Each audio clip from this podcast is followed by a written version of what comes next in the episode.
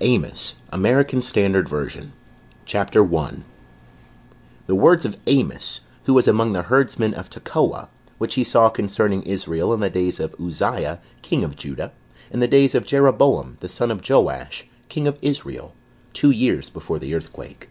And he said, Jehovah will roar from Zion, and utter his voice from Jerusalem.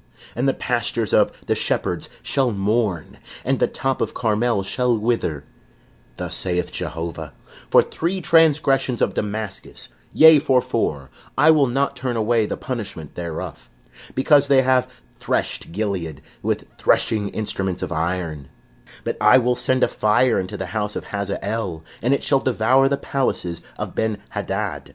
And I will break the bar of Damascus, and cut off the inhabitants from the valley of Aven, and him that holdeth the scepter from the house of Eden. And the people of Syria shall go into captivity unto Kir, saith Jehovah. Thus saith Jehovah, For three transgressions of Gaza, yea, for four, I will not turn away the punishment thereof, because they carried away captive the whole people, to deliver them up to Edom.